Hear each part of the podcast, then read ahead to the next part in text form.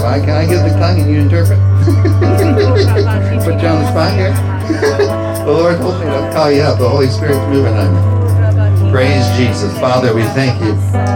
We bless you. We enter in through praise and thanksgiving and worship. Thank you for a fresh anointing, fresh tongue, fresh infilling, fresh baptism. Holy Spirit, you're honored here. We reverence you. Feel free to move in our midst.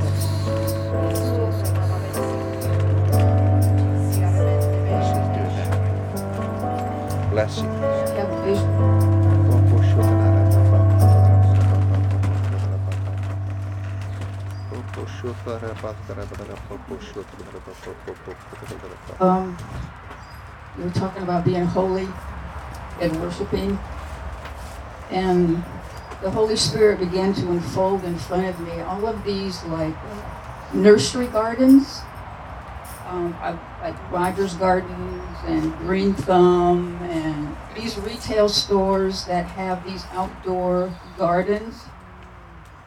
And as you were singing and worshiping, the Holy Spirit began to show me these, like these little starter containers of a plant, these little itty, like two inch ones. Yeah. And then there would be like a four inch one and a six inch, and then there'd be like a one gallon, and then a two gallon, and a four gallon, and a five gallon. And there were multiple colors of flowers and plants. And then I would see these really big pots with trees and big plants. And the Holy Spirit said, each one of those represent believers with their relationship and their worship to Him. And He said, many in our midst, many of the church have stayed in those little starter containers of relationship and they don't know how to worship. And there are some with the, the bigger container and bigger. And God is beginning to call us as a remnant church to higher worship, to deeper relationship. And God is nudging every one of us to come out of those containers. Whether we're the tree or the plant or the flower, He wants us in soil so that our relationship, our worship can increase and deepen because we're going to need that for what is ahead. And worship can be very simple. And Oh, yeah. God can anoint anyone at any time, and I'm absolutely going out of my comfort zone again. There It's, it's worship. Do it. That might come too. Okay, That's what we want. there are Step on out. two songs. I gotta- That's sick. Yeah, no problem. Grab that. This is not my thing. Um, the first song takes us into relationship with Him. The second song is the relationship He desires.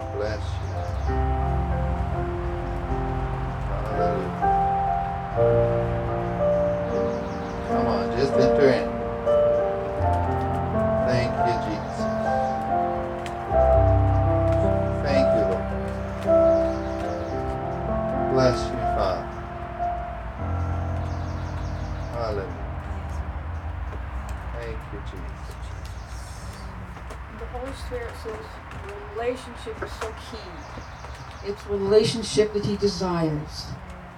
He's imploring us to go deeper. Simple, simple worship opens heaven. Amen. Thank you for that. So good. The Lord's impressing uh, unity upon me big time right now. So it's important to stay plugged in to where you're supposed to be and let the Holy Spirit minister freely through thee. And He can only minister through pure vessels. He's a Holy Spirit. So thank you, Holy Spirit. We welcome you here. We call us pure. We call us cleansed with the word of the living God. And we call us free and free indeed. For he who the Son sets free is free indeed. And we bless you, Holy Spirit. Thank you for dwelling in our midst. Thank you for using us as clean, pure vessels. Bless you, Father for cleanliness, for holiness, for purity. In Jesus' name. And if you agree with that, say amen. Amen. Amen. All right, you may be seated. We love you guys. If you like to turn around, tell someone you love them, greet them, give them a big hug. Say, God lives in you, God lives in me, and it's good to be free. Good morning. Amen. Good morning online. Thank you for tuning in. Thank you, Arthur. And thank you, Sharon. Thank you, Clarissa. You know, I've wanted to get backup singers up here for a while, so if you have a voice and want to use it, volunteer, please, Deetra. Come on. Steve, we got some good voices in the house, so we want you to use your gifts. And whatever that takes, you know, if I need to set time uh, per week to rehearse, whatever you guys, so you can meet, you know, and I can watch the kids and relieve Clarissa? Help her out, amen. I'm willing to do that, amen. I will sow that time into you and into her. Praise God. If we need a rehearsal once a week, that'll help. And, you know, the, the praisers and the worshipers went ahead of the army for the victory. So the, the victory's in your praise. Amen. Amen. Hallelujah. God is so good. Isn't it good to laugh, Steve? God is a laughing father. Amen. He doesn't he take such good care of us? What a good, good father. Amen. You know, people who grow up without a dad, and that's where the enemy strikes hardest is fathers. Uh, the enemy skews that pretty quick in their view of what a father should be. Uh, praise God, I grew up under a good dad, and now I have good fathers, plural. Amen. Forever. And um, I had many pastors and fathers growing up in the church as well that represented a good father as well. And the Lord just moved me. The Lord wanted me to talk on that today, just where I've been, where I came from, in case you're tuning in for the first time online and have no idea who I am. But um, I was raised in a Christian home. I went to, what was it, Nazareth Preschool in Long Beach? And uh, I got my first concussion there. I've had three total.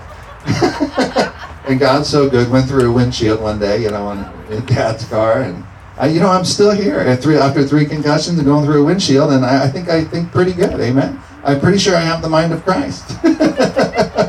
this word will renew anyone. Amen. but um, I grew up in a Christian home, and um, I just knew I was saved. My first encounter with the Holy Spirit was at the Tropicana in Las Vegas. I was five years old. And uh, my parents had booked a room there for a family vacation. It's very fam- There are a lot of family things to do in Las Vegas. We've taken the kids there many times. Don't judge. Come on. There's a little mall where you can ride dinosaurs. It's a blast. You just stay away from the sin side, and you know, for the pure, all things are pure. Praise God forever. we'll talk on that later. That's a deep subject. but um, they booked a, a room. It was a basic room, and we went up to the counter to check in and the gal at the counter said, I, he point, she pointed at me and she said, I like your face. and she gave us a suite, upgraded us to a free suite. And uh, the Lord awoke me that night. You know, and now I say that's the favor of God. But it was on me at age five, you know. It's just like it's on you, the fa- your favorite. You're highly blessed and favored. And we got up to the suite, and the Lord awoke me around midnight. I was the only one up. And you know the mini fridges, they're only in the suites, the mini fridges that are stocked. You know, there's fridges in other rooms, but they ain't stocked. And these were stocked, you know, where you pay 10 bucks for a soda, those ones. and so I reached in that mini fridge and I grabbed a grape soda, you know. I think something inside of me said, You deserve it. I'm five years old here. I grabbed a grape soda and uh, we're at the top floor overlooking the strip and I opened up the drapes at midnight, watched all the lights by myself, drinking a grape soda. And I felt the presence of the Holy Spirit right there next to me. Go figure, when we started this ministry and business, for the private chef business we have as well, in 2015, the first client God sent me was from Las Vegas, a billionaire. And he brought it all the way back around. And I said, that's when my walk with the Holy Ghost began, was age five. And then um, we grew up in Saddleback under Rick Warren when they were just 12 members in Trabuco High School's gym where I ended up graduating.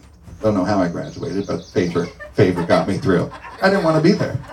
all my teachers told me, Mom can account all throughout the years. You know, if he'd applied himself, he'd be the best student we have. You get straight A's if he applied himself, but I didn't want to. I'm like, why do I need no trigonometry? I just need basic math, seventh grade algebra. I'm good. You know? you, all these stuff that they teach you in school, you really don't need. You just need seventh grade level. That's what they say to thrive in life. You know what I mean? Most billionaires, most wealthy people never went to college. Go ask it. Praise God for forever. So I didn't really find, I was a smart kid. I didn't really find a reason to be there except for social aspects, you know, and having fun and playing sports. I like to play sports. But we grew up under Rick Warren and I, I got trained there and that church just exploded. From 12 people, we marched to the new campus where we live across the street from right now.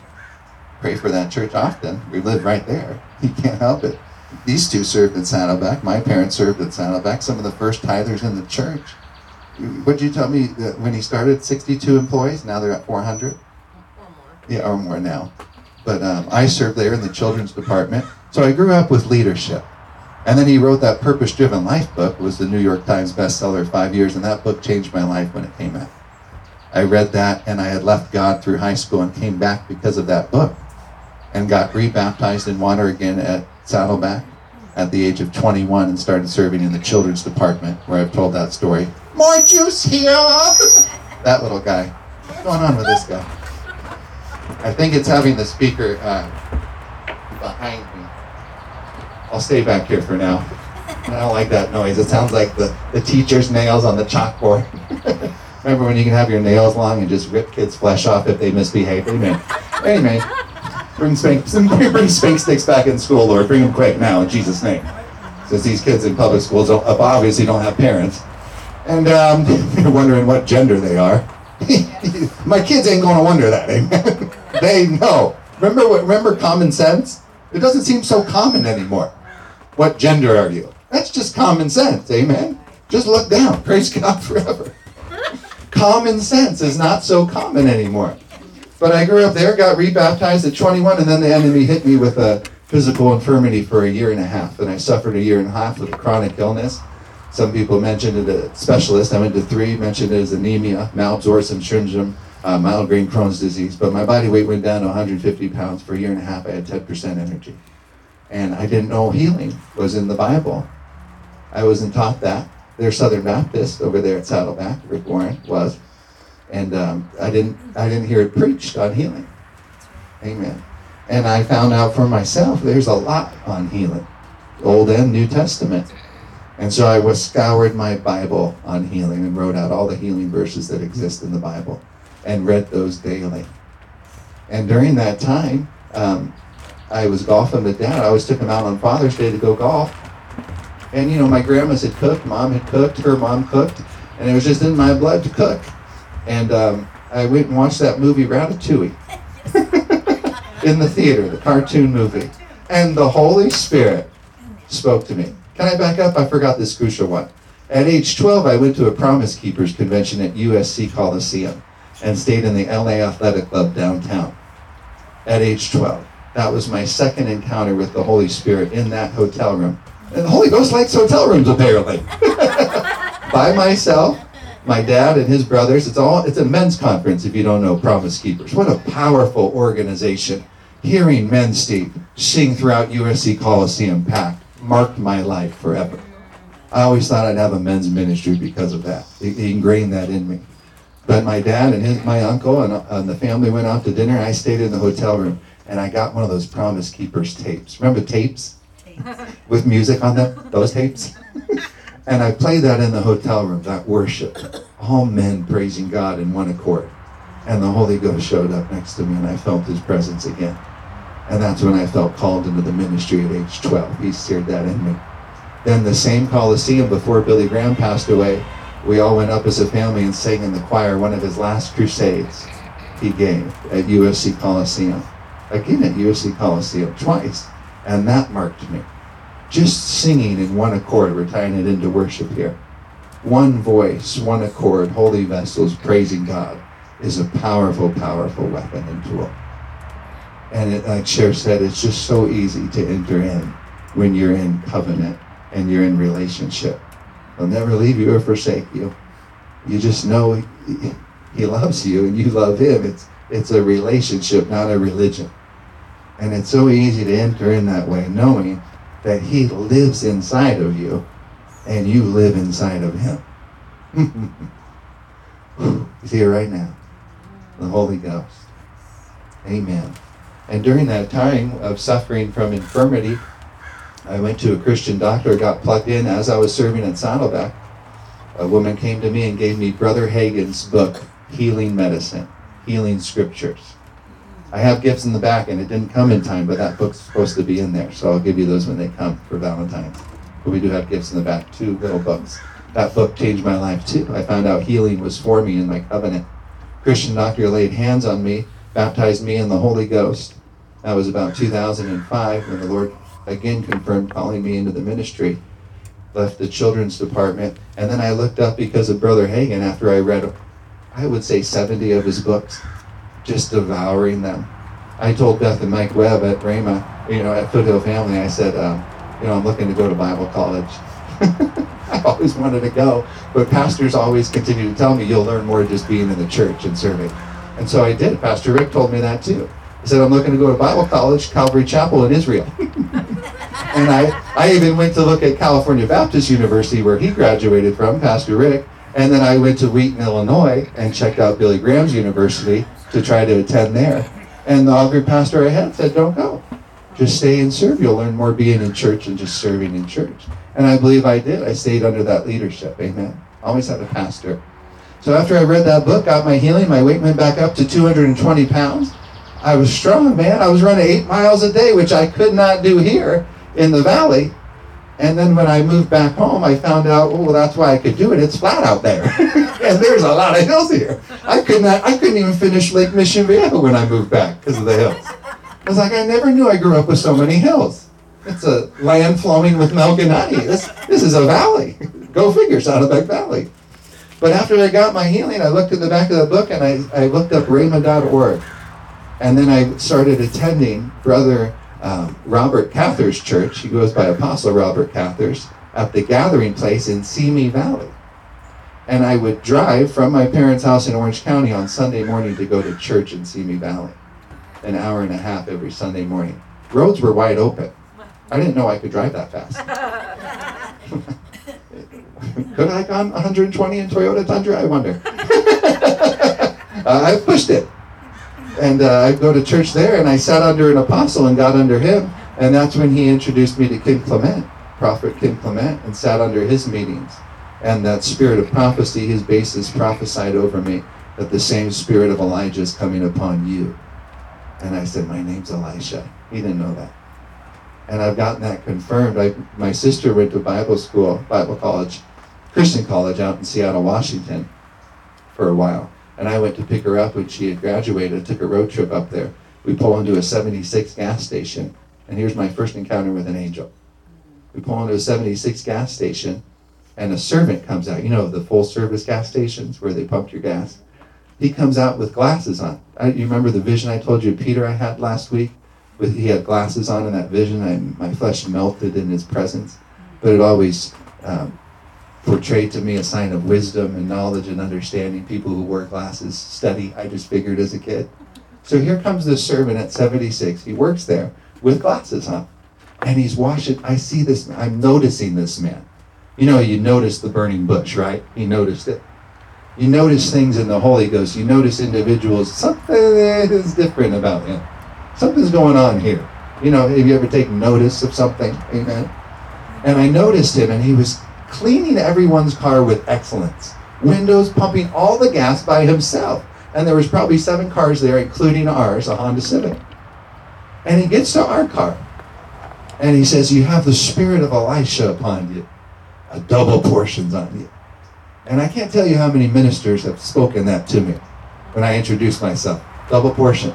And I say, Praise God, amen. I didn't ask for it.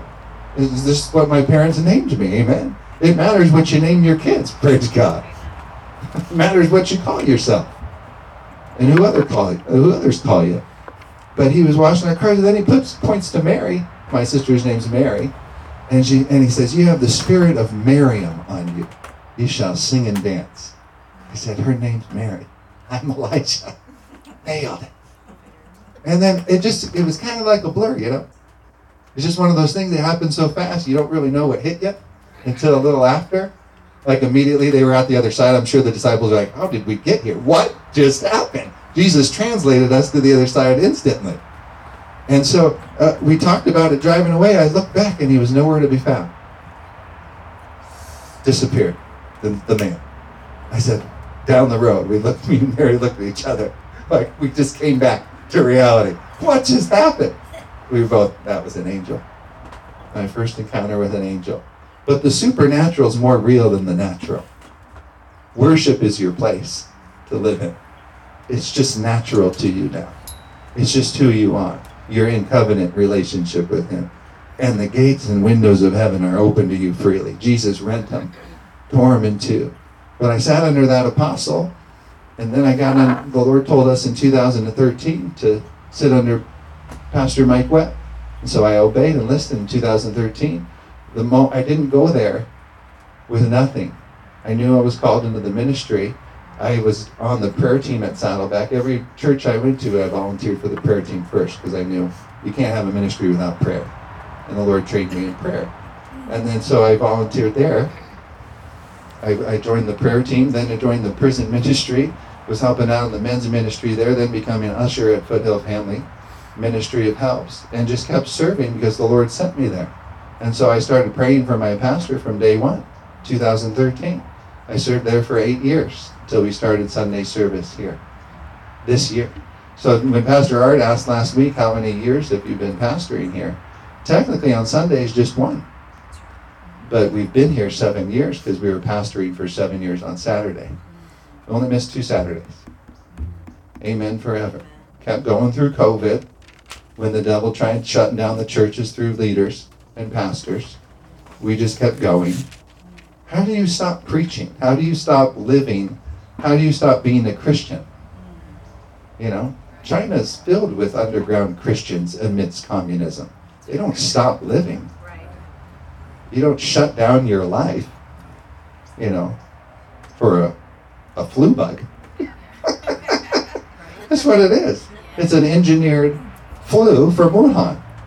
It was man made and developed, but it's really just a cold. It's a flu bug. Yeah. Man made it. It's just the flu.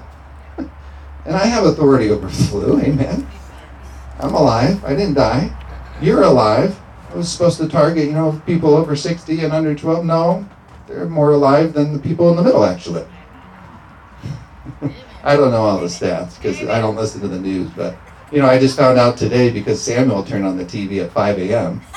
that there's a Super Bowl today. I didn't know that. I got delivered from sports, amen. I have a family. I like sports. I enjoy athletes. Don't get me wrong. And I used to be an avid golfer, and I was pretty good at it. I wanted to be pro at one time. And I played football as well, and I played basketball. Loved basketball. Played soccer for 12 years now. Sophie does.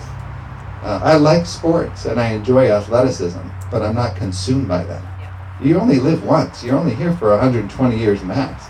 You really want to waste a year of your life watching TV every day? It adds up.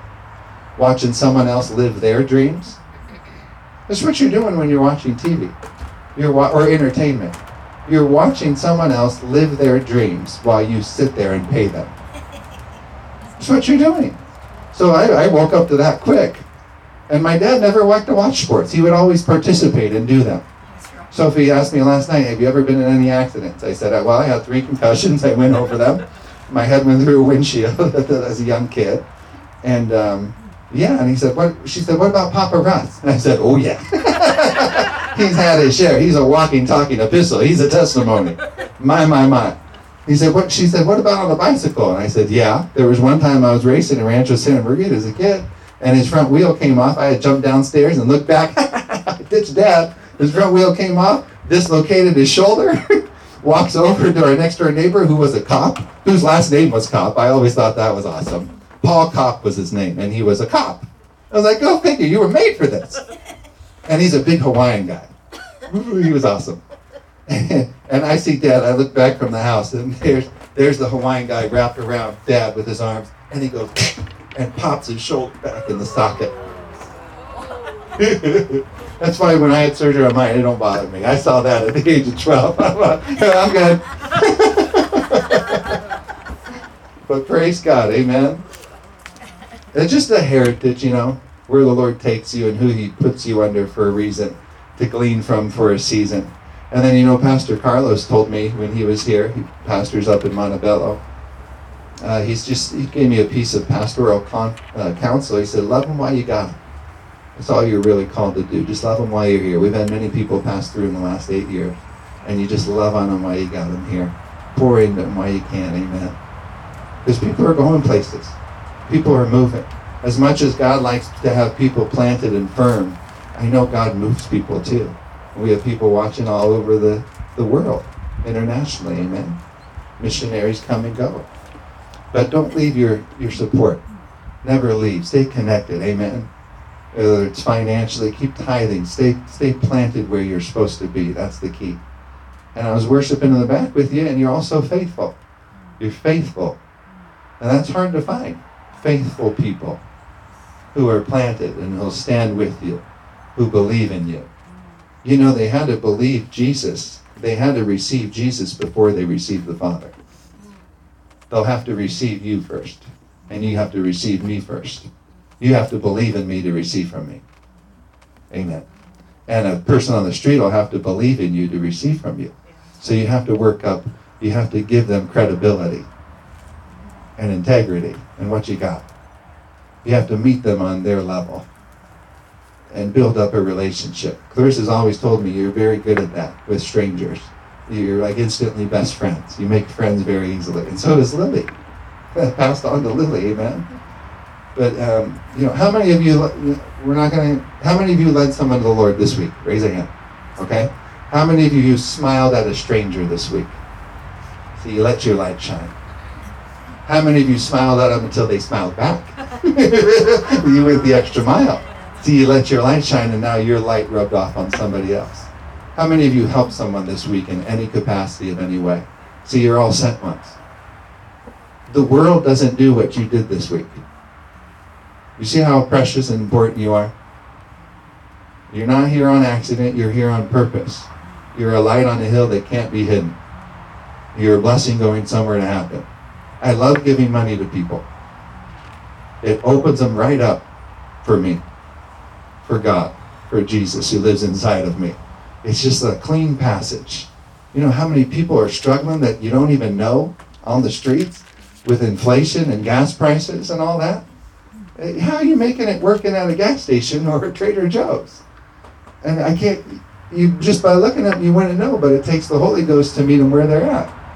Here, let me buy your lunch. And they just start crying. Lights them right up. Amen. But you're a prosperity agent. You all, you'll never be without seed. Whether it's a smile, a hug, a laugh, service, money, the word, you always have something in you to give. And when you live in that lifestyle, your eyes just are fixed on Jesus because he's your source. And they get off of yourself and you just realize, hey, as I'm meeting the needs of others, I got nothing to worry about. All my needs are just taking me over. They're chasing me down. And so many times the devil gets us fretful and worried about ourselves. How selfish is that? Where if we were just living to give and ministering just like Jesus, he always had a constant supply. He never lacked a day in his life, in his ministry, or in his personal life. Every need was met because he was meeting the needs of others. And if we live like that, it's a blessed life to live like that. Where we just go serve. We had a dinner party last night for 150 people. Me, Clarissa, and our helper, Karen Fortune. Hi, Karen. We love you and George. Us three served 150 people. Made the food from start to cover and served them. I got home at 10 p.m. And I went in, and she wasn't even there, just me and Karen serving, but she helped with all the desserts and everything. And my license plate says hired to serve. I got a new Mercedes for the business. I traded in mine. That doesn't come from any ministry money. That's all business paid for. Amen. My license plate on there says Chef Eli, Private Chef Services, hired to serve. That's our motto because we're going somewhere to serve. And if I get in a rush, you know, I'm making food fast, I make sure by the time I deliver it or feed the people, I slow myself down to the point where I say, I bless this food in Jesus' name. It will bring health and nourishment and deliverance to the people who eat it. And they're going to get saved just by eating my food. Because whatever I touch pro- prospers. You got to have confidence in yourself that whatever you touch will prosper when you lay hands on a sick, they you know they're going to recover, they're going to be healed. For whatever you touch does prosper. Amen forever. So just keep laying your hands on the plow. Keep laying your hands on the chair. Keep speaking words of life to them. And it'll rub off on them. Amen. Let's all pray in the Holy Ghost right now together. Father, I thank you for the spirit of unity. One spirit, one baptism, one Lord, one Father of us all one word. Thank you, Lord, one church in which the gates of hell shall not prevail against it. We pray for every church, all those in authority. First of all, making intercession for them, for all those in authority, in any position of leadership in Jesus' name. That you bless them and you bind the church together this year like never before, the year of the church, the year of the open door. I give you praises, Father, we bless every church in Orange County and all the leadership therein. We pray for pastors and leaders. We bless them and cover them in the faith and in the Holy Ghost. And Lord, let us not, let our lips not rise up against any, but rather edify, encourage, and bless. Even those who curse us, let us not come against them, but help them.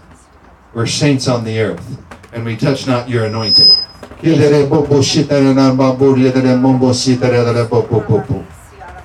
We bless their churches, Lord. Bring many in.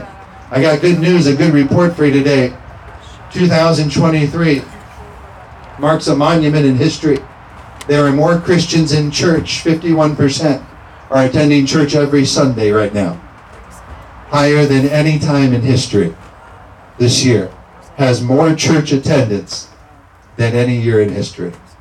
51% of Christians, the highest yet, are attending church every Sunday. Praise God. Hallelujah. Lord, bring them here. Bring in the lost. Amen. If they have good churches, you know, stay, keep them there. Keep them planted. Amen. I love planting people and hooking people up with ministers wherever they're at. You need to go to this church. Get under this pastor. You live here, you live there, connect with them. They're the ministry for you. I told, a, um, what do you call a colonoscopy doctor? Gastroenterologist?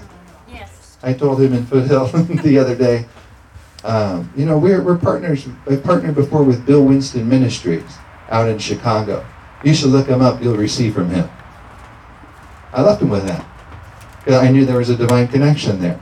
So there's always someone for you. There's always somebody for somebody and you have to partner up, you know, because what they do, you do, technically. If you're in financial covenant with them and you're praying for them, you know, your blessings are their blessings. You're one, you're partnered, amen? But that's just a little backstory about me, and here we are. yada, yada, yada, here am I. amen. The Lord wanted me to do that. Praise Jesus. So I didn't just come from nowhere. Amen. I was trained in church and trained in the faith. And then I uh, asked Pastor Art Aragon with Heritage Family Fellowship, the first Word of Faith church in Orange County that I'm aware of. And uh, I asked him to ordain us, and it took two years to finalize that. He was looking at me, and I was looking at him. It was a dance, like he says. And he said, Yeah, I'll ordain you. So we're ordained under him. And so I've always been submitted. If you're not submitted, I don't know who you are. You know, the, this Bible works through submission. You know, it works. There's principles here. There's levels here. You gotta, you know, if you submitted to Jesus, you received the Father. Amen forever. And Paul talks all about submission. He wasn't married, but he goes into that pretty good there. Amen forever. Say submission. I'm willing to submit under you, Lord. Amen. The more you're submitted under him, your overlord, the more blessed you'll be in life. Go here, do this, give that, pray for them. Smile at this person long enough until the joy of the Lord hits them, and then you can leave Trader Joe's. Don't leave until it hits them. Amen. I'm in Trader Joe's at least five days a week, sometimes twice a day.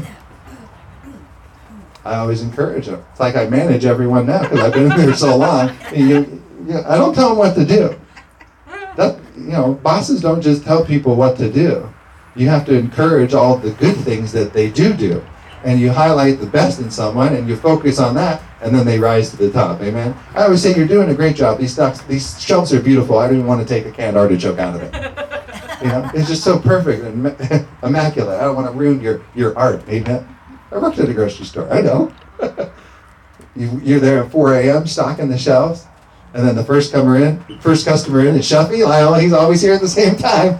Takes away your lettuce from the display. Knocks it out. And then the wave of people come in.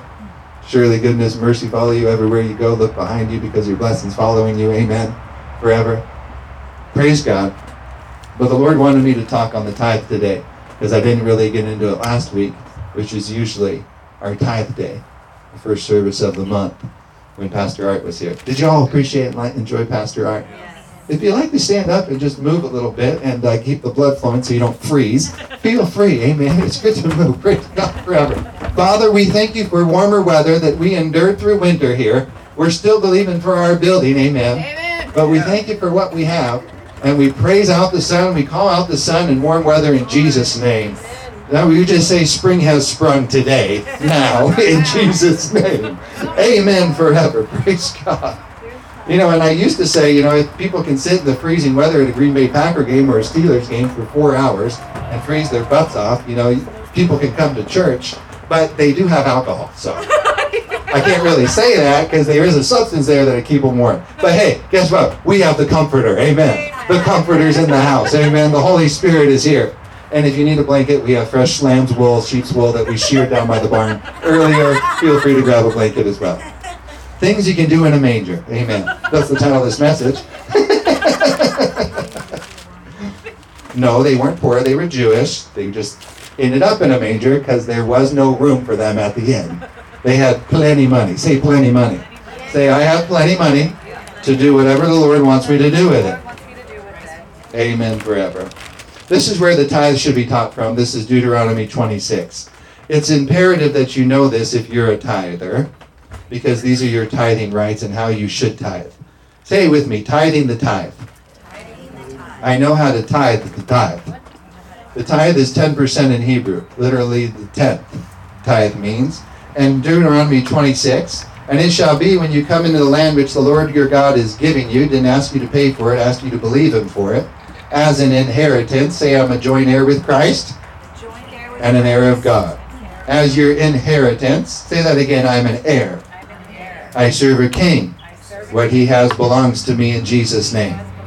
And you possess it, that means you take it, and dwell in it, and live in it, that you shall take some of the first of all the produce of the ground which you shall bring. This is the tithe, the first 10%, which you shall bring from your land that the Lord your God is giving you. Say, giving me. Giving me. Say, I'm a good receiver. And put in a basket and go to the place. This is key. Right number one right here on tithing. These are the fundamentals of the tithe, of tithing. And put it in a basket and go to the place where the Lord God chooses to make his name abide there. Inquire of the Lord where you're supposed to go to church and where you're supposed to tithe.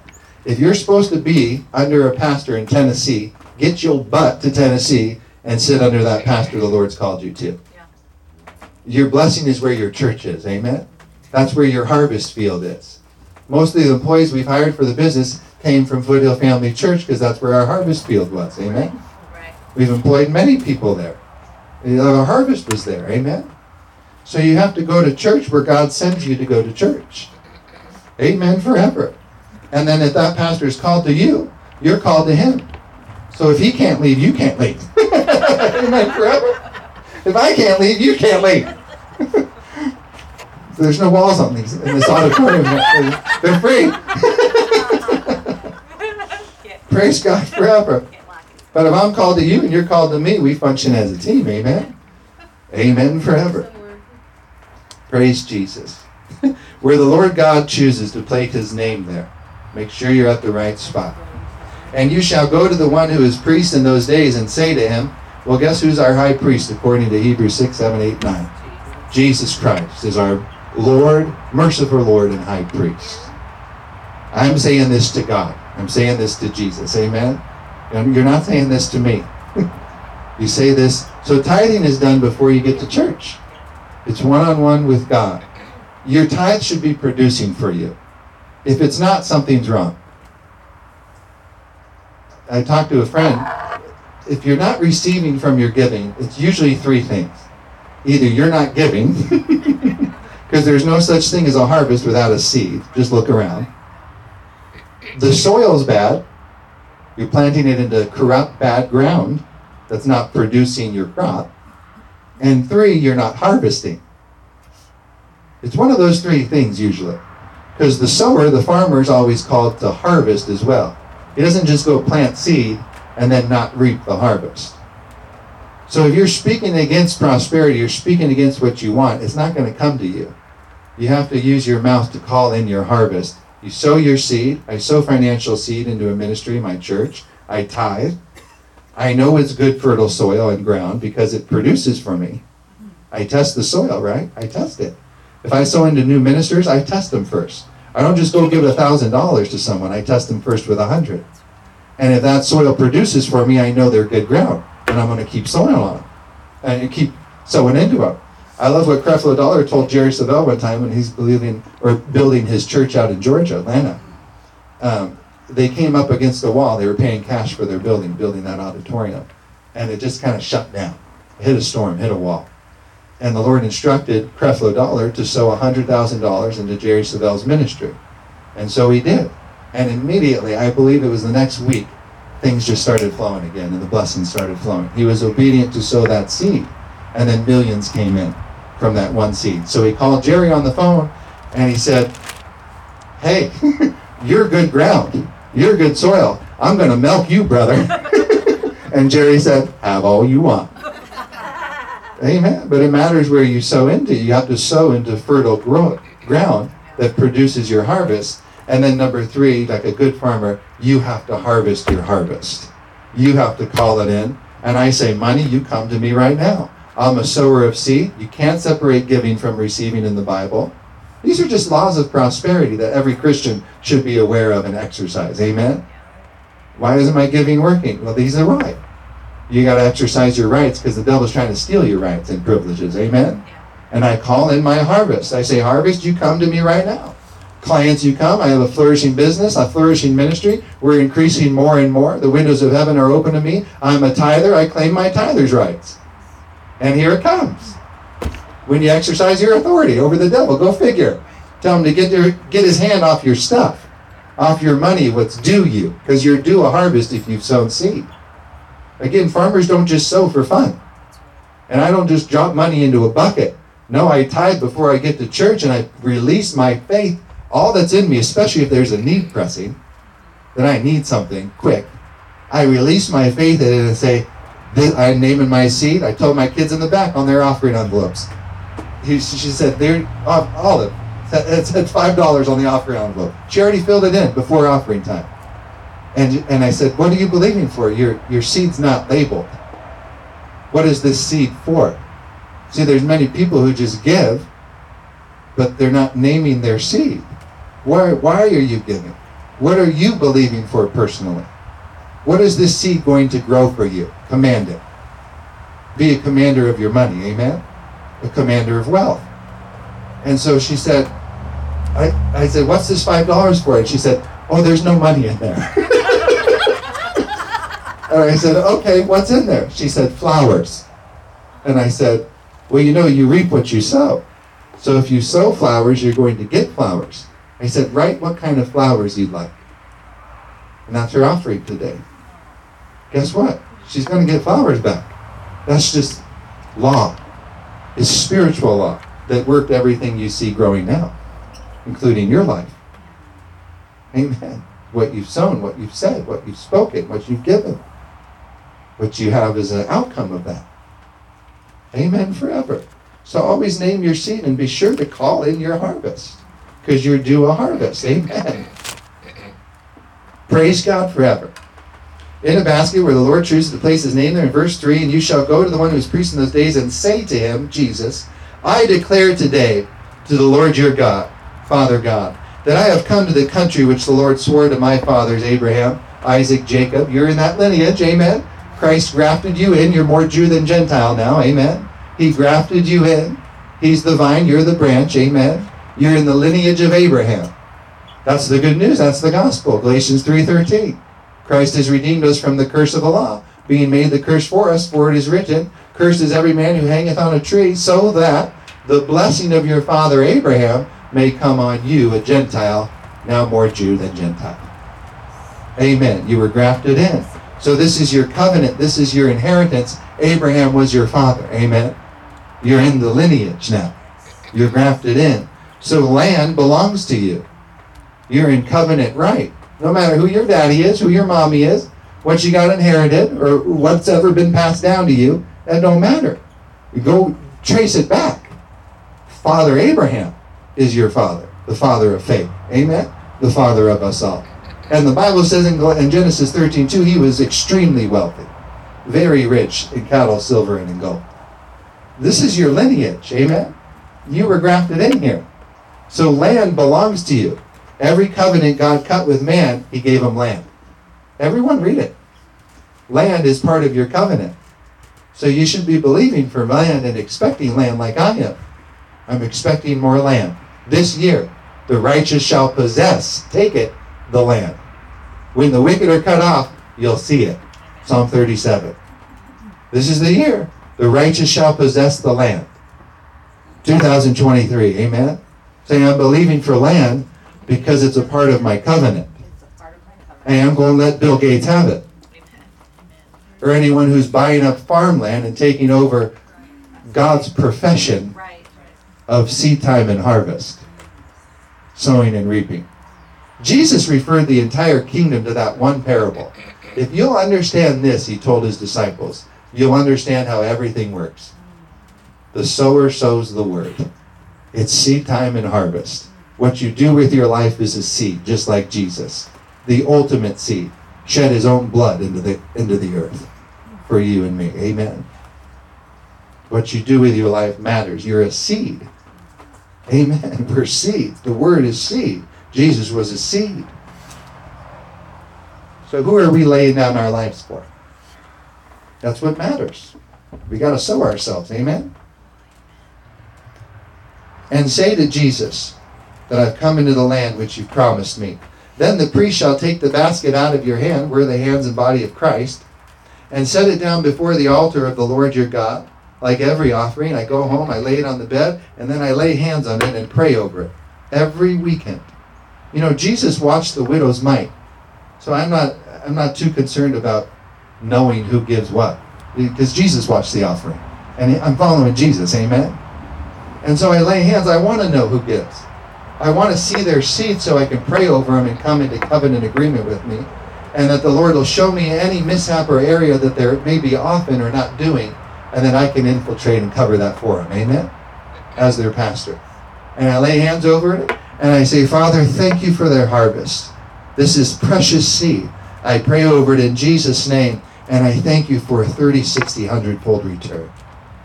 Amen. And then I pray in tongues and in the Holy Ghost. Amen. You should be receiving. Amen. You're not only a tither and a giver, but This ministry is a tithing and giving ministry. 10% out, it's a twice sown seed. Goes back out into world evangelism. Amen. We gave $1,200 just to Campus Crusade for Christ, just one person, one young man in Bangladesh. Jewel Mondo, 100 each month from the ministry. That's just 1200 right there. 1200 to uh, God's Desire Ministries in Uganda, orphanage there. That's 1200. We give a thousand every every year to Jackie Mai's Orphan Foundation, and that's part of the tithe. The church should be always giving to orphans, widows, and the fatherless. Amen forever. These are just where tithe goes. So you have twice sown seeds that you should be believing in too. Not only are you sowing, but we're sowing too, 10% off the top. so say I'm doubly blessed. And we only sow into good ground. I test it. I don't just throw money around. Amen. No farmer just throws seed. He systematically sows. And that's what we do. Amen. Praise God forever. The priest shall take the basket and set it down before the Lord your God at the altar. And you shall answer and say before the Lord your God. These are words he's giving you to say in tithing your time. My father Abraham was a Syrian about to perish, and he went down to Egypt and dwelt there, few in number. And there he became a nation, great, mighty, and populous. But the Egyptians mistreated us, afflicted us, and laid hard bondage on us. Then we cried out to the Lord God of our fathers, and the Lord heard our, heard our voice and our fathers. Notice he hears the whole generations. He hears them. You're encompassed about with a great cloud of witnesses right now who's speaking life over you from heaven. And the Lord heard our voice, our voice, and looked on our affliction and hard labor and our oppression. The tithe will bring you out from hard labor, bondage, and oppression. If you feel like you're toiling just to make a living and survive, tithing will bring you out from under that curse. Amen. It'll tie you into the blessing. Praise God. Can I get an amen? amen? But the Egyptians mistreated us and afflicted us with hard bondage and oppression. Verse 8. So the Lord brought us out. You're tithing to the Lord, right? So the Lord brought us out of Egypt with a mighty hand and with an outstretched arm, with terror and with great signs and wonders. You expecting a miracle today? You know, many people are believing for finances, especially in this economy right now. Are you expecting your miracle? Because he always brought them out with outstretched arms, yes. with signs and mighty wonders, miracles, breakthroughs, and suddenlies. Amen forever. He has brought us to this place and has given us this land, a land flowing. I want land right here. Uh, we've been believing for at least five years for land just down the street. It's on Rangewood if you want to drive right by it. And just go, you know, spray paint, knock on the door, throw water balloons, whatever you want to do, so the owners leave and we possess the land. Edit that, please, from the general public. you know, I, I boosted what when you were leading worship, you three right here, Country Bears. we had a banjo, we had a ukulele, we had three string instruments. Come on, it was wonderful. But I got so many good replies from the worship on Facebook from people all over because I boosted it. You got a thousand views that service. And there were many people who said, "Oh, they nailed it. Perfect harmony, right on time. Wonderful worship." I'm like, "Amen. Praise God." Didn't have anything to say about what I had to say, but I'm fine with that. Hey, if you get the credit, we all we're in this together. Forever means they probably only listened to the first 20 minutes. So hopefully that's not you listening to our service during the week. 20 minutes, all right, get rid of this guy. The worship is great. I wanted to wear a white dress shirt today and found out I didn't have one that fit. so I'm in black here. No, I'm not going to preach a funeral after this, but a belief for a white dress shirt for me as well. It's a little lighter, it's more spring. This just says death to me. Or feature of Hollywood. I like yours better. Hollywood. Slimming, right? you sow clothes, you get clothes. Amen. You sow flowers, you get flowers. You throw money, you get money. Amen. It's just the way it is. It's just the way of life. he has brought us to this place and has given us, say given, given, given us this land, a land flowing with milk and honey. It's a good area when there's cows, goats, sheep, and bees. That's Israel. And, you know, this land, really, right here where we're at right now, uh, coins Jerusalem and Israel very well because they're on the same latitude line. And the weather here is just like Israel. And the valleys and the hills are just like Israel. It's amazing how similar right here in Orange County is to Israel and Jerusalem. It's amazing. But um, where there's bees, cows, goats, sheep, that's a good land. And I've seen them here. Amen. And the cattle on a thousand hills are the Lord's. It all belongs to Him. Say this year, I am possessing my promised land. Possessing my promised land. And that can be different things to different people. What you're believing for. If you're not believing for anything, you got to get a dream quick. Because the just shall live by faith. You should always be believing for something. We live by faith. He has brought us to this place and has given us this land, a land flowing with milk and honey. And now, behold, I have brought the first fruits of the land, or the tithe, the first 10%, which the Lord, O Lord, you have given me. Honoring God with it. The tithe recognizes that it came from God. You can do whatever you want with the 90, God says. But just honor me with the 10 and I'll increase you. It just honors God. Amen? Which the Lord has given me. So I get paid, I get a paycheck, 10% comes off the top. I tithe it to my local church, my storehouse where the Lord has sent me and placed my name there. And God gets all the credit because I'm honoring Him knowing that this came from you. Everything I have came from you. It's not of me. Yeah, I work hard. We work really hard. But it's not from me. I mean, normally it would take 10 people to do what me, Clarissa, Karen, Dad, you know, who's helped us with the business. It would take like probably 20 people. And we get it done because we got the Holy Ghost in us. Amen. We can outwork any man. You know? Just ask Joshua. they rebuilt the wall, you know? Quickly. Quickly. Pastor Rodney Howard-Browne in Tampa, Florida, built that building in five months, debt free, paid cash. That's miraculous. Just go look it up online. His church in Tampa, the river. Remember, he was the one they arrested for preaching during COVID. He's got his mugshot. Now he's got one of the biggest churches in the country. what the enemy meant for good, for evil, Yeah. he turns around for good. Amen. Made him famous. We know Jesse Duplantis got his new aircraft. He just, he just sows planes, gives them away, and then believes for new ones, and they come in. He's done that at least five times now, four or five times. But he was on the front page of the papers in Kazakhstan. Jesse Duplantis has a new aircraft. Now he's got four planes, which he never had. He's only had one plane at a time, but he's had four planes total because he's given the other three away to other ministries. That's a good seed, right? A couple million bucks there. Each plane you give away. But you start with where you're at. Right. But that worked for good. He said his partnership went up because of they they published falsely in all the papers. ABC, CBS, they were all on him for that. You have four planes. No. Well, I got to file a missing plane report because I only got one. Three are missing. it's only had one at a time. Amen. But again, the Lord turned that around for good. And we have more money coming to the gospel to preach the gospel with. Amen forever. Praise Jesus. Now behold, I have brought the first fruits of the land which you have given me. Then you shall set it before the Lord your God and worship. Worship with your money because it came from heaven. Worship with your body because he gave you and created your body.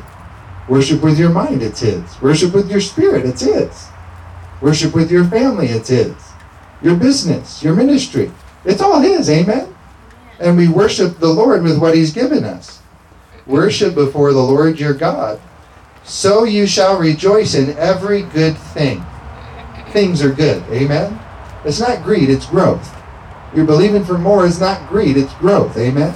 Just free yourself from that right now. Dream big. God's big. Amen. He's not limited.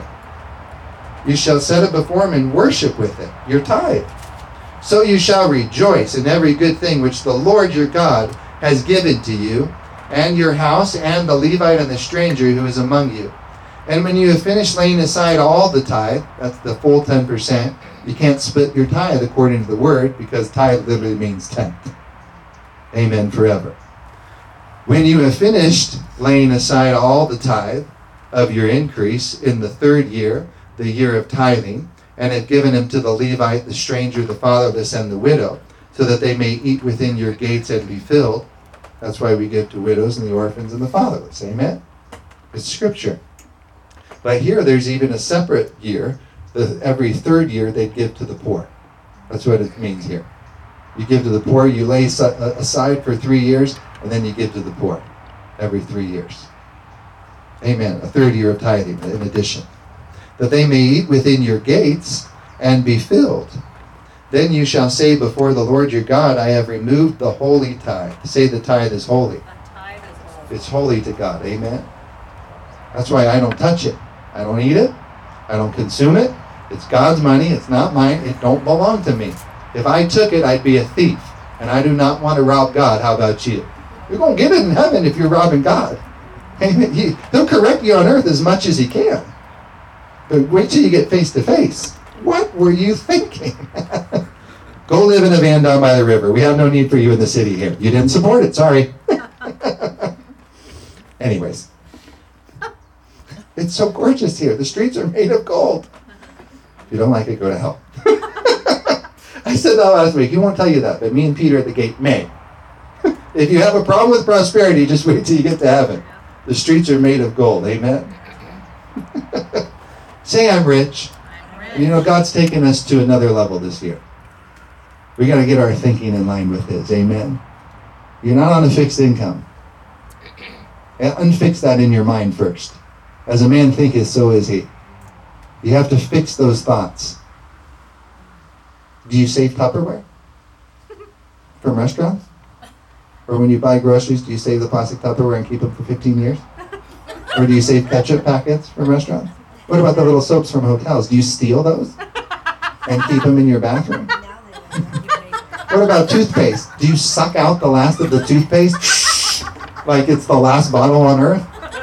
These are just little foxes that may spoil the vine from your prosperity. You're rich, God's rich, amen. You're more Jew than Gentile. Have you ever met a poor Jew? I got news. There's more toothpaste. if you want Tupperware, buy some glass ones that'll last you 15 years. Amen? And then don't get offended when you don't get back your plastic one from 15 years ago. Moving on. It's just a pet peeve. I love you guys. I do it too, you know. We have plastic Tupperware, but glass is just so much nicer.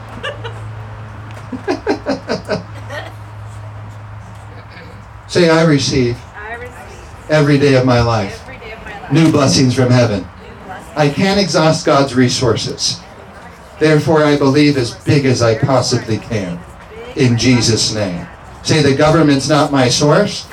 Man is not my source. God is my source. I'm a tither. I'm in financial covenant with Him. Financial covenant with Him. Amen forever.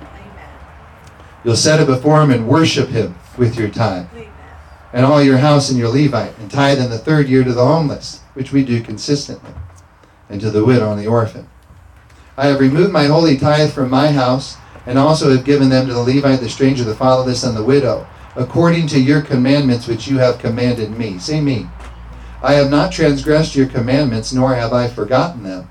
Get this, this is point number two, verse 14, right? Number two there. I have not eaten any of your money, your tithe, the 10%. I've not eaten it for my own consumption when in mourning. Have you ever met any emotional eaters? Have any of you eaten more chocolate when you're in distress? I like dark chocolate. And I just write it off as, hey, this is healthy for me. I look up all the reports on how healthy coffee and dark chocolate is, and then I bring myself to the place where I can freely receive. It's good for the brain. Caffeine's good for the brain, Dick. Coffee's a stimulant. Hey, it makes it helps me think better. Amen. I'm not gonna OD on it, but hey. I like dark chocolate and coffee. but you, but I don't use my tithe to buy it. When I'm emotionally, uh, what- where's God? Where's my what? Everything's nuts. What the heck? I don't let those words escape from my mouth. First of all. And then I don't spend my money on dark chocolate and coffee. The tithe, I spend my money on it. And God lets me eat it. because it has health benefits.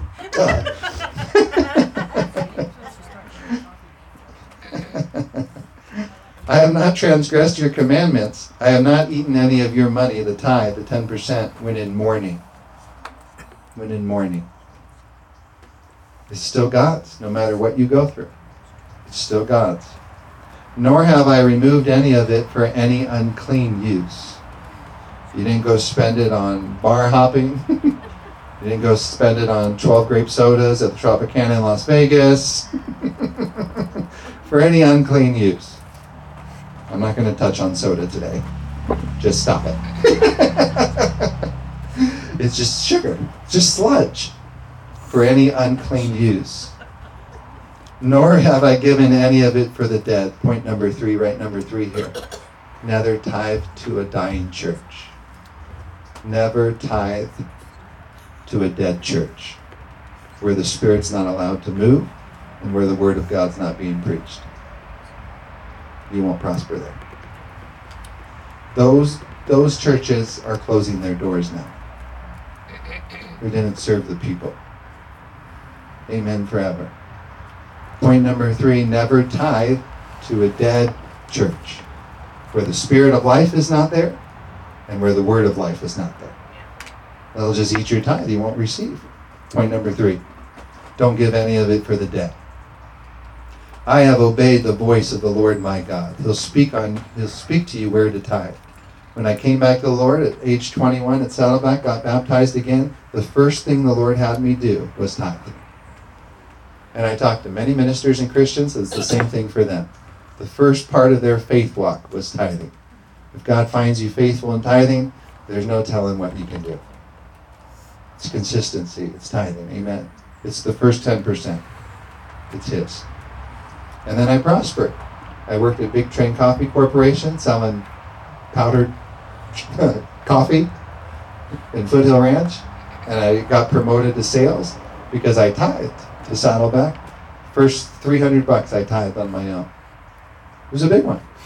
And then 3,000 bucks came in that month, hundredfold.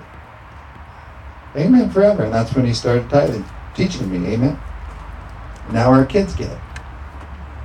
Praise Jesus forever. I've not eaten any of your money, your tithe, for when in mourning, removed any of it for an unclean use, nor have given any of it for the dead. I have obeyed the voice of the Lord my God and have done according to all that you've commanded me. Look down, this is what you should say. Verse 15. Look down from your holy habitation from heaven, where there's no lack of any kind. And bless, that word bless in Hebrew means empowered to prosper empowered to prosper your people, Israel, and the land which you have given us, just as you swore to our fathers, a land flowing with milk and honey. And now turn to the Italian prophet, and we're wrapping up the book of Malachi. That's the last book in the Old Testament, also known as Malachi. It would actually be Malachi, right, in Italian? Malachi. Yeah. yeah. People say mispronounce chi, you know, in Italian, but it's chi. C-H-I is key in Italian, right? Not chi? Yeah. Okay. I know. She knows. I know she knows. I know because she knows. We, were, we were driving to church and we stopped at the Shell gas station right here Oh, yeah. on La Paz Road. There's a Shell gas station right there, and there's a car wash there, and it's like cheap. It's like seven bucks. And we drive through, and on the other side, driving the car, is an Italian man named Michelangelo. Straight off the ship from Italy, and I say, I get out of the car wash because I'm used to going through there, and I say, Hola. And he's like, huh? he said, I'm not Mexican, I'm Italian. and he- he's like, he just learned English straight off the ship. And I'm like, "Man, that's a miracle. I mean, this Shell gas station, a full-blooded Italian who has a gold chain on, like washing my car off. you don't see that every day. Invited him to church, and then she just took over, speaking fluent Italian to him through the window. And me and the children are like, mommy just went up in our book. that is a superhuman power right there. And I was like, what? the kids are like, wow. And they were talking about it for months.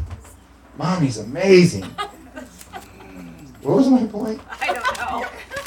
Expect something new every day. Yeah, so it's really pronounced Malachi if we were saying it in Italian, not Malachi. I invited them to church. Praise God. Come on, Lord. Bring Michelangelo to church. Amen. That'd be classic.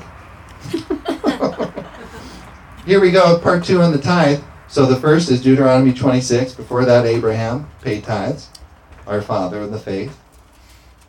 And then you can back it up with Hebrews, bring into the New Testament. Jesus is our merciful Lord and High Priest who we pay tithes to. That's New Covenant. Okay. But Malachi, chapter 3. Verse 8 says, Will a man rob God? Can we back up to verse 6 and finish here? For I am the Lord, I do not change. Get that in your heart. He is the Lord, He does not change. He'll always honor your tithe. Therefore, you are not consumed, O sons of Jacob, if from the days of the fathers you have gone away from my ordinances and have not kept them. Return to me, and I will return to you. You initiate your relationship with God all the time. Says the Lord of hosts, heaven's armies. But you said to me, In what way shall we return? This is again how God brought me back into Christianity, was through the tithe. The first thing He had me do. In what way shall we return? Will a man rob God? Yet you have robbed me, but you say, In what way have we robbed you? In tithes, the 10%, and in offerings. You were cursed with a curse, for you have robbed me. Therefore, you're just still toiling, just like the world does, trying to just make it, just surviving, not thriving. Barely getting by is not the blessing. I said it's not the blessing, it's the curse. So if you're not thriving, you're still under the curse. Tithing will separate you from that. Amen. Financially speaking, we live in an economic world here on earth. You need money. Amen. How many of you could use more money? I- come on, just be honest. You're in an economic world. It's your Father's good pleasure to give you the kingdom. He'll give you money, amen, to sow and to reap. In what way have we robbed you? In tithes and offerings, you're cursed with a curse, for you've robbed me, even this whole nation. I don't even want to mention the national debt. But they're not tithing. If the United States Treasury tied to the church and connected church and state, we'd be the premium superpower in the world like never before. Because I don't know if the U.S. Treasury has ever done that, given to the church, to support the church governmentally in the United States. I mean, the U.S. Treasury tithing to the church in America. If you see that happen, watch out. There goes $34 trillion deficit. There goes the only nation not in debt. And don't worry, China's even more than that. Russia's more. Okay? so that's just the global system. That's the curse, amen? Is being servant to the lender. That's why you see all these credit card ads right now. Borrow, borrow, borrow, borrow, borrow, borrow, borrow, borrow. They want to enslave you. It's part of communism. It's part of the curse. It's the curse system, the Babylonian system. Is being servant to the lender, borrowing money, when your God says, I'll provide everything for you, just trust in me. If there's food shortages, they'll teach you how to build a greenhouse. Therefore, you can have fruits and vegetables year round, no matter what the weather. He's got you taken care of. If you just listen to him and keep tithing, you'll always be prosperous. He doesn't change, it says. Neither should you. No matter what the economy does, we stay the same. Amen forever. So he says, even this whole nation, bring all the tithes, say all, all the tithes, you can't split your tithe, into the storehouse, your meat house, where you're getting fed, who your pastor is, that there may be food in my house, my church. And try me now in this. The only verse in the Bible God invites you to try him in is in his 10%. He says, Try me now in this, says the Lord of hosts, heaven's armies. If I, say I, this is God himself, his strong right hand, will not open for you the windows of heaven and pour out for you such blessing, say such blessing, that there will not be room enough to receive it. Meaning this church cannot keep it in, they'll have to give it, which we do. We are habitual sowers. We give a lot. is how we live. We live to give, and then you live from what you give. Amen. If I will not open the windows of heaven for you and pour out for you such blessing, there will not be room enough to receive it all. And this verse is promised to the tither. This verse you should write down and keep in your wallet. And I will rebuke the devourer for your sake. That's tither's rights. The enemy, you won't even have to talk to the devil, God says here. I'll speak to him directly on your behalf just because you honor me with your tithe and what belongs to me. Amen. Say it's God's money. I'm a good steward. Lord, find me faithful. Amen. Amen forever. Prove me. Here am I. Try me. And you're, you're not really trying him, he's trying you. Is the fact of the matter. When you tithe, you're not you can try him and put him to the test and he'll prove himself strong like he always does. But he's trying your heart to make sure you're a faithful Christian. You know, filled with faith, faithful, to do what you say, to obey. Amen forever. Isaiah 119, if you be willing and obedient, you will eat the good of the land. But you have to be willing and then you have to be obedient.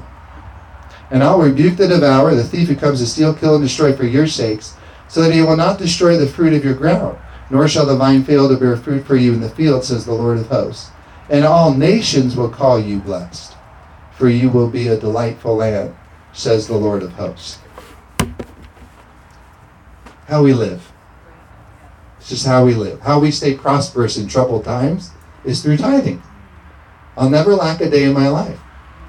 David said, I've never seen my seed begging bread. They'll never have to ask for anything for any man. You know, you're a giver. You're not just a taker. You're a producer, not a consumer. Tithing will change your mindset to receive heaven's riches on earth. And Jesus said, Pray this with me Father, thy kingdom come, thy will be done on earth just as it is in heaven. There's no sickness up there, there's no lack up there, there's no curse up there. Just blessing. And that kingdom is now in you. Praise God forever. Did you get something from this message? Yes. It, it is very crucial to know your tither's rights. Because we have tithers in the house. We're tithers. But if you don't have your rights and privileges attached to it, Satan's going to rob you. Try to steal your blessings. Amen? But no, it is written. I won't lack a day in my life. And that ain't going to look bad on me, God. That's going to look bad on you. I'm in financial covenant with you. Amen forever. Put it on God. When Satan tries to put pressure on you, put pressure on the blessing. Put pressure on your father. Hand it over to him. Don't take it. You're in covenant, amen? No. Tither's rights. My bank accounts will be full and prosperous. All the work of my hands will be prosperous. I'm never going to retire because I'm never going to get tired. Because the scriptures say, I shall run and never grow weary, walk and never grow faint. I'll write a bestseller at age 80, amen? Age 70, come on. Let's push it here. You got gifts in you to develop and still use for the kingdom of God. Amen. Say I'm a millionaire by covenant. Millionaire by You know, a million doesn't go this that far these days. I'm going to need 15 million just for my generation's generation to do what the word says. A good man leaves an inheritance for his children's children, and the wealth of the sinner is laid up for the just. So a million is not that much anymore. We got to catch up. It, it doesn't go that far. I mean, just to get a church building is probably going to be 4.5 million. Amen. And then just to repave the parking lot if it's cracked, that's 250, quarter million right there. So prices have gone up. So you just have to believe for more. Amen. I'm not worried. I'll pay more. I don't want to. I, I, I'm, I'm Jewish too. God's the original Jew, but I can't outgive God. I'll just believe for more. Amen. Just believe for more. Amen. Just believe for more. Amen. Just close your eyes, bow your head. Whatever you're believing for today, receive it in Jesus' name. Release your faith today. If you tithed last week, release your faith in it right now. You just say, I'm a tither. I release my faith. The windows of heaven are open for me. And Father, you're pouring out blessings that there's not room enough to contain it in my house alone. Thank you for opening in the windows of heaven for me and rebuking that foul thief who tries to come to steal, kill, and destroy. Therefore, I pronounce that the thief is rebuked on your life in Jesus' name. You can't have him. You can't take him. I pray over every faithful steward and servant of the Lord Most High that have sown into the kingdom and the gospel, serving ministers, serving men and women of God in ministries, that you extend their life in Jesus' name. That there's no such thing as a, a seed without a harvest. I pray a hundredfold return on every couple, on every man, every woman that have served God at any level of capacity. We're cashing in on that today, right now, in Jesus' precious name. I command the blessings to come in now. In Jesus' precious name. We're breaking through in the Holy Ghost. Every seed comes with a harvest. I bind the devil off of your harvest in Jesus' name. A hundredfold return. Financially, if you've given money, money is now coming in. In Jesus' precious name. From unexpected sources, streams, rivers. Believe it in. Blackbirds, ravens, crows brought Elijah food. God can use a squirrel to bring you a hundred bucks from your neighbor. the wealth of the sinners laid up for you, the just. Expect it, amen?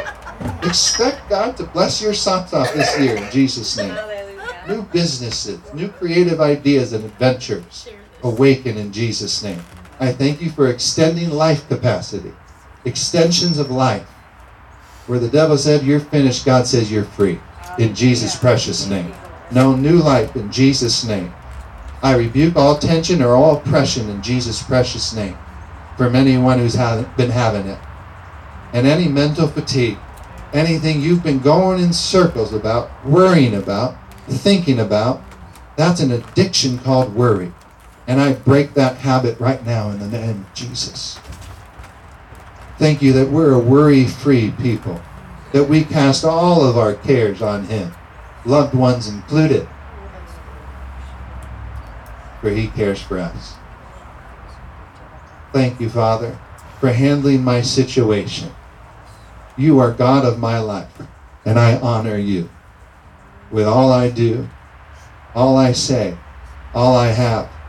Thank you for new doors of blessing and opportunity. As I'm a faithful tither, you promised me rights and privileges that I will not turn back from until I have them. I come boldly into the throne room of heaven through faith, through citizenship and sonship, through the blood of Jesus, and claim my inheritance this year. I claim my healing. I claim divine health. I claim divine wealth. Say, I'm a joint heir. I'm a joint heir. Let's pray in the Holy Ghost. In this service out with a bang, with a fresh infilling of God's wisdom and power for the week ahead, that we can go save the lost. Change this world for God. Bring Christ to a dying nation. Revive it again. No matter who's president, God's still winning. No matter who's in charge, who's in office in places of leadership, God is on the throne. Amen. We bless you, Father, for this nation, land of the free, home of the brave. We thank you for Bibles back in schools. We thank you that abortion has been overturned. We thank you that vaccine mandates have been overturned. Max mandates have been overturned from the saints of God on earth. Thank you, Father, for the power that's in me, for the authority that's in me, for the commanding spirit that's in me, that I speak to a mountain, it must remove and bow down to the Lord Jesus Christ, for I am his citizenship. I am his citizen. I am in his kingdom. When I say a thing, it is established for me. God moves on my behalf. Say, I'll run I'll run. and never grow weary. Never grow weary. I'll walk and never grow faint. I'll walk and never grow faint. I keep the word in my mouth all day. Keep the word high. He satisfies me with good He things satisfies me with good things. so that my youth is renewed like the eagle. So that my youth is renewed like And I'm going to have a good lunch today in Jesus' name. Amen. Say, I eat good. I feel good. I live good. In Jesus' name. Amen forever. We love you guys. Thank you for tuning into the service. Thank you online. We bless you all over the world. Have a great Sunday. In Jesus' name. Amen. Yeah. Oh, I gotta turn that. Oh.